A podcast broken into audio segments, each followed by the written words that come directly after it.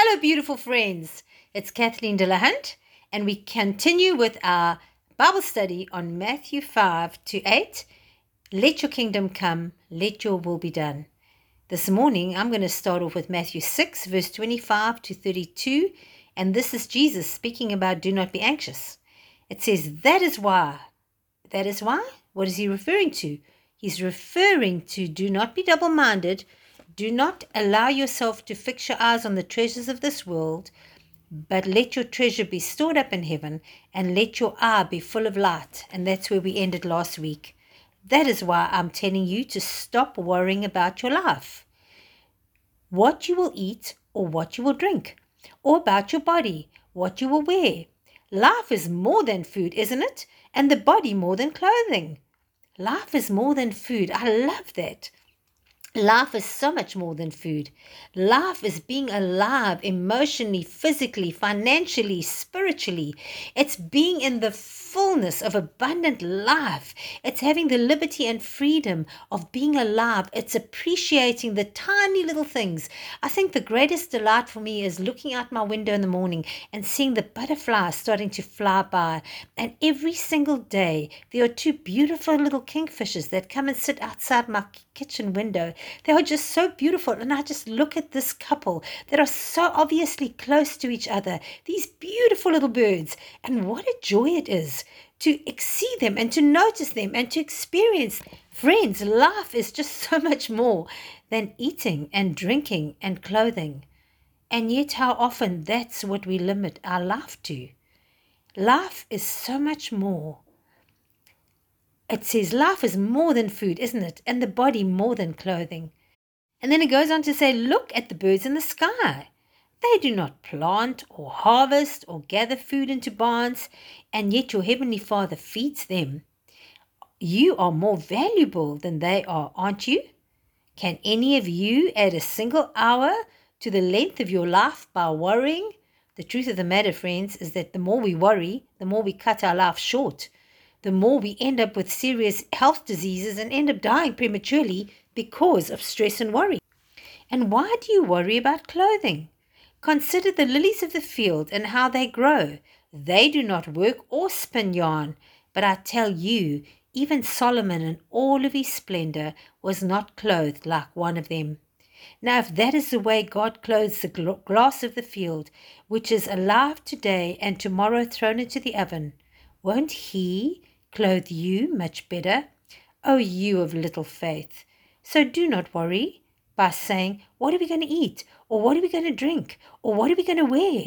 Because it is the unbelievers that are eager for all these things. Surely your heavenly Father knows that you have need of them. As I said last week, friends, God doesn't mind us having beautiful clothes and beautiful things. He doesn't mind that at all. But the point is, is that what you're striving for? Is that what you're living for? Is that what you're working for? Or are you alive? Are you living? Are you enjoying your family? Are you enjoying happy moments? Are you contented? Or are you forever living in tomorrow? Things will always be better tomorrow. No, they won't. If you haven't found the contentment of today, the joy of today, the peace of today, the delight of today, the grace of today, the life of today, Tomorrow will offer you nothing, friends, because it will just be another spinning wheel into trying to strive into more of what you need and you want. And there is no end to that striving, and it's never enough.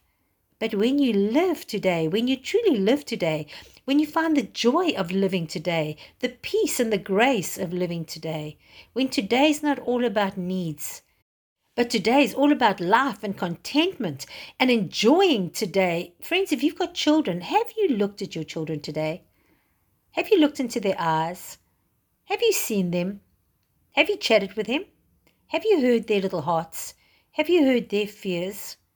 Or have you just rushed into the day doing what you normally do, rushing them along, telling them to get ready, get and gone through the day and come home exhausted and they've just irritated you and you haven't actually got to see them, to know them, to love them, to do life with them.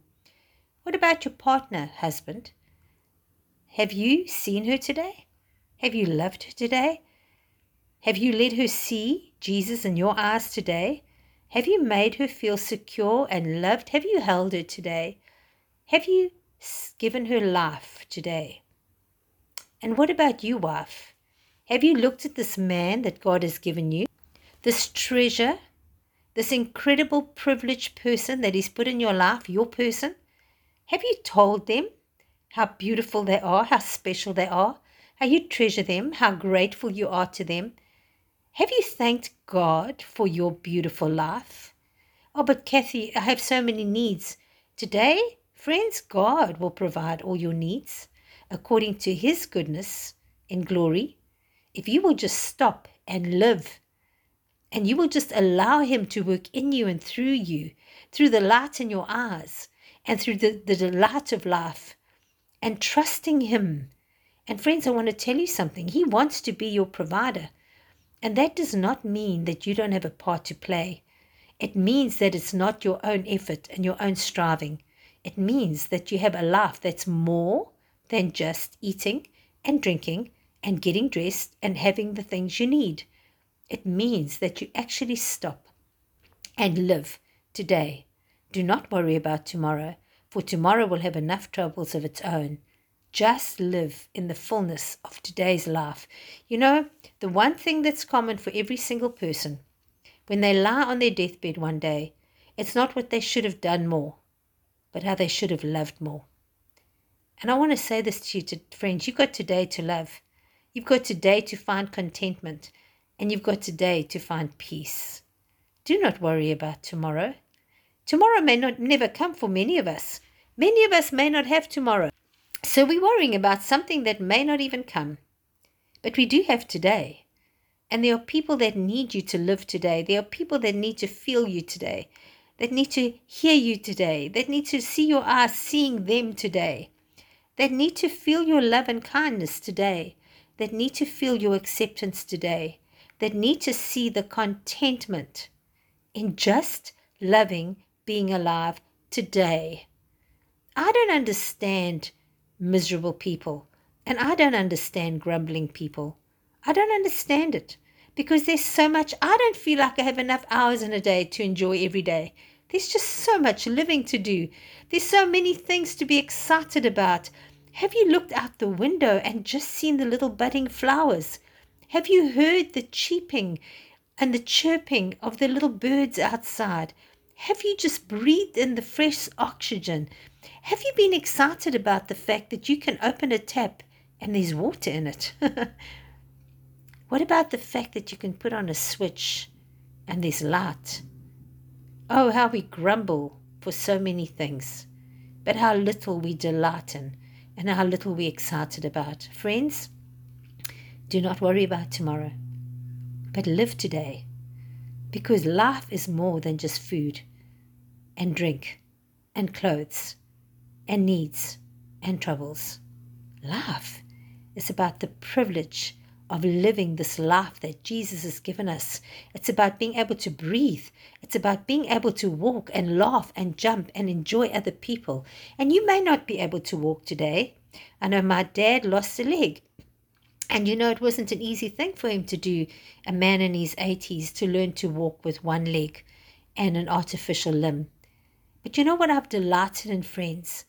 That he's alive and that every single day he finds a reason to delight and to be happy and to live. And he oozes life and he still gives life to everybody that knows him. And I admire him, I admire him so much, friends, because he's got so much to complain about. He's got so much to grumble about. He's got so much to be miserable about. And yet you never ever hear him talking about the fact that it's difficult for him.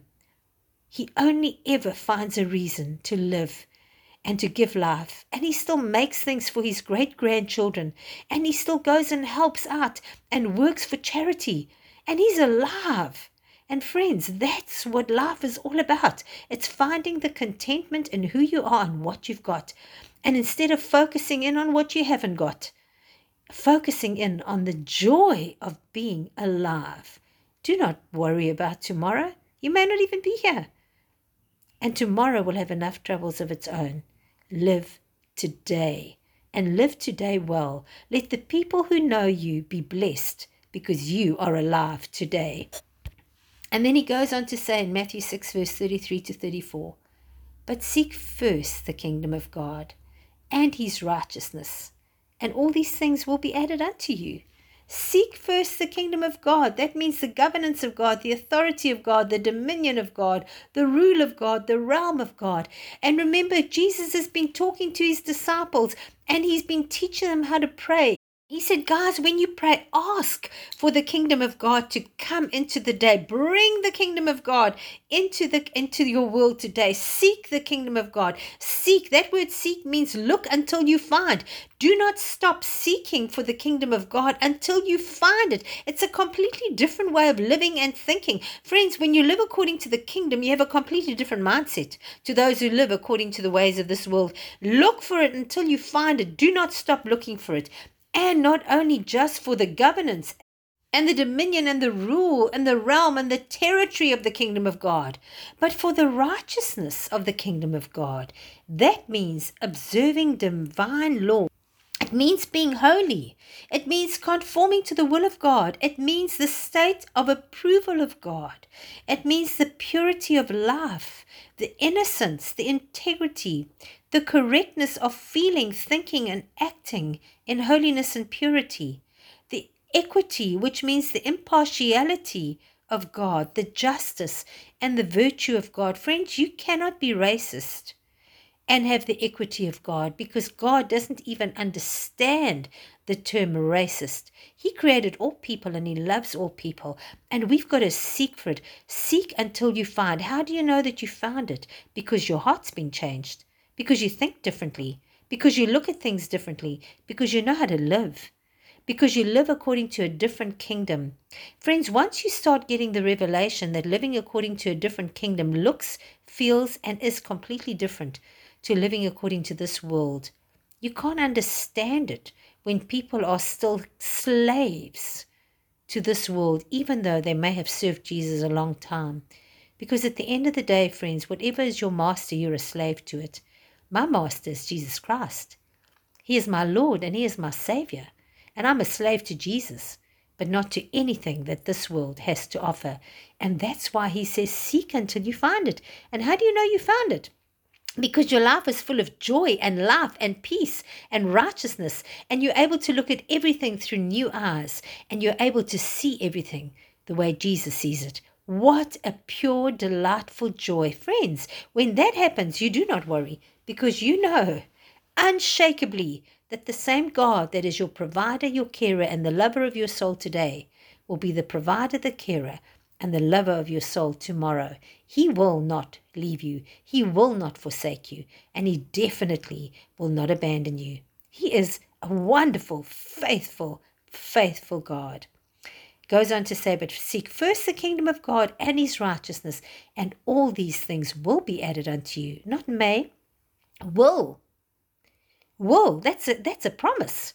I will give you everything if you will seek me first. So never worry about tomorrow, for tomorrow will worry about itself. Each day has enough trouble of its own. Oh, friends, what a joy to live one day at a time. To live and actually live, friends, what a joy. What a joy to let somebody know you love them. What a joy just to breathe. What a joy to go shopping and not feel pressurized, but just to enjoy the privilege of being able to walk into a shop and go and pick what you need without having to go into a field and harvest it all for yourself. What a joy to actually live. So seek first the kingdom of God and his righteousness, and everything will be added unto you. You don't have to worry. You don't have to be anxious. Because once you know him, once you really know him, there's nothing that's impossible for our King, our Lord, and our Savior, Jesus Christ. Well, that's the end of chapter 6. And now, looking at chapter 7, it has a completely different feel as we look at it because it's, it's Jesus addresses some really serious things in chapter 7. And I just want you never to lose the picture that he's sitting on Mount Beatitudes, talking to his disciples, teaching them about being the leaders of the church. And the Bible says he was teaching them, he wasn't evangelizing, and he was talking to them about being the leaders of the next church once he goes. And also, he was teaching them how to teach others to be followers of Christ, how to be true disciples. And so, as we look at chapter 7, there's a slight change in what he's addressing here. And I feel like there's a bit more of a soberness because he's now talking about some deep rooted character things as he starts talking in chapter 7. So, chapter 7, verse 1 starts by Do not judge, or you will be judged. For in the same way you judge others, you will be judged, and with the same measure you use, it will be used against you. You see, friends, when we judge others, we place ourselves under judgment. And it's not God that's judging us, it's the demonic powers called judges or magistrates that have the legal right to judge us because we have judged others. And they will judge us at the same measure that we measure others. What we sow, we reap. What we pour out toward others is what comes back against us. It goes on to say, Why do you look at the speck of sawdust in your brother's eye and pay no attention to the plank in your own? How can you say to your brother, Let me take the speck out of your eye, when all the time there is a plank in your own eye? You hypocrites! First take the plank out of your own eye, and then you will see clearly to remove the speck out of your brother's eye. You know, friends, as we go back to the evil eye or the eye of light, people whose eyes are filled with light, whose heart is full of Jesus, don't notice specks in other people's eyes because when, when they look at others, they don't see their failures, their small things, their irritations, they see the potential in their life that Jesus has for them. Because when they see through the eyes of Jesus, you know, Jesus, when he looks at us, doesn't see us for our failures, he sees us for our potential. And that's what happens when we look at people through the eyes of a good eye. But when you look at people through the eyes of an evil eye, Whatever bitterness is in your heart, you will betray unto them. Whatever evil is in your heart, you will betray unto them. Whatever discontentment there is. And if you have a critical spirit in your heart, you will be critical of them. So when Jesus says you are recognizing a speck in your brother's eye, but there's a plank in yours, he's saying because you are looking with an evil eye. Because if you had a good eye, you wouldn't notice that speck. And friends, I want to say this to you. Judge your heart right now. Are you always being critical? Are you always judging people? Are you always finding a reason to condemn them? Are you always seeing the negative in people? Are you always looking at people and seeing their weaknesses, their frailties, their badness, their evil? How evil is your eye? Or are you looking at them and seeing the potential Jesus sees, and you're not even noticing their frailty, frailties and their weakness because Jesus doesn't look at yours? He never once says to you when he comes to call us, Oh, you evil, wicked person. He says, Come here, beloved. I've called you by name. You are mine. And he loves us and he reaches out into the depth of our pit and he draws us out, encouraging and empowering us and calling us by our created state and what we have full potential of becoming, friends. He never worries about the speck in our eye because he knows once we fix our eyes on him and once we seek first the kingdom of God and its righteousness, that we will be so flooded with hope and life and glory and beauty and the Spirit of God that all those specks will just fall out of our eyes. And so, friends, if you're noticing other people's specks, how evil is your eye? How big is the plank in your eye? How dark is the heart within you? What is it in you that makes you so critical of other people? God is challenging us here. I said to you it's more sober because He's challenging us and he's saying, What is it in you that is causing you to always criticize, condemn, nitpick, recognize, judge other people physically, emotionally, spiritually, financially? You always judging them. What is it in you that is causing you to do that? Is your eye light or is your eye evil? Are you looking from a worldly perspective or are you looking from a kingdom perspective? Seek first the kingdom of God, and all these things will be added unto you.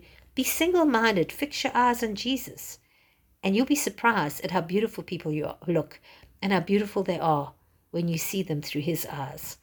Because when you see them through His eyes, you see their potential, not their weaknesses. Then it goes on to say this But do not give dogs what is sacred, or throw your pearls before pigs. So he says, Don't judge people, But then he says, but be discerning. When you see a person who's always behaving in a bad nature, and remember, bad nature talks about there's some demonic stronghold that's controlling them, there's a devil there. He says, when you see that they repeatedly behave in the same way, do not throw what is sacred before them. What does sacred mean? It means what is pure, what's morally blameless, what is holy. Do not go to somebody that you see they're continuously behaving in the fashion of a dog, and I'll talk about a dog in a minute, and try and bring to them that which is holy and moral and blameless and pure. Do not go and try and speak to them about the things of God when they don't want to hear about the things of God because they have chosen to operate in a world that is just dark and evil and lustful and fleshful. Because it says they're going to turn around and bite you. And do not throw your pearls before the pigs. What are pearls? You know, it says that the pearl of great price once you find it, you will give up everything to buy that field.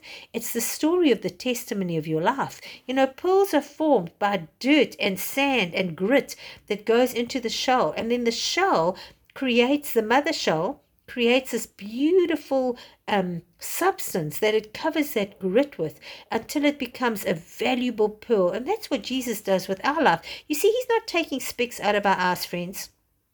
When we come to Him, He comes and He completely transforms us. And He covers everything that was our sin and He makes our life into the most beautiful, valuable pearl. And He says, Don't you take what's cost you everything and go throw it before the pigs because they will trample on it or they will bite you. Now, what is a dog? A dog is a man of an impure mind. That is the description in the Strongs. It means somebody that behaves like a dog, that is driven by instincts, by the lust of their flesh. They are they have no consideration for what is moral or pure. They just lust after their flesh sexually and for all kinds of other things, the lusts of desires of this world. And they have a temper, they have a, a rage problem. They will bite you for anything. They are reactional. They are very quick to react. They are always attacking. He says, recognize a dog. A dog chooses to behave as one that has never dealt with a sin in their life. They are striving for the lusts of their flesh morally and for the wealth of this world, and they are reactional and they are quick to bite you. It says a dog will go back to its vomit. When you meet a person like that, friends, don't try and change them because they don't want to change. They have chosen to be like that. You take what is sacred, what is holy, and you do not offer it to them. Do not go and pour your life out week after week after week to a person who chooses to live in sin. You pray for them, but you walk away from them because you're not responsible for their life choices and they're going to end up hurting you terribly because they will see you as the enemy when you're trying to reach out to them. And do not throw your pearls before pigs Pigs wallow in their own mud, friend. What is a pig? A pig is a person who is continuously seeing themselves as a victim. They're always feeling sorry for themselves. They're always demanding attention. Oh, woe is me. Oh, poor me. They're always wallowing in their own little world of misery. They're always depressed. They're always feeling sorry for themselves. And their whole world revolves around them. He says, Do not take your pearls and throw it before the swine because they will trample on it. And you know what, friends? One thing I've learned in my life is that we're not victims. The day that we accept Jesus, we are on the winning side. We are victorious. And when you meet somebody that is always telling you their story, always the victim, always looking for reasons to blame everybody else, and always wallowing in depression and self pity, their best friend is their misery. Leave them let them wallow. Stop trying to clean them because they're going to go right back into that pit. And I want to tell you, friends, you will be the one that's hurt at the end of that. God says, have discernment. Reach people, don't judge people, love people, be there for people. But when you see patterns of behavior that refuse to change, they keep going around and around the same mountain, walk away from them. Have nothing more to do with them. You're not judging them. You're just discerning that this is a character type because it's driven by a demon and you can do nothing about that until that person chooses to want to be set free.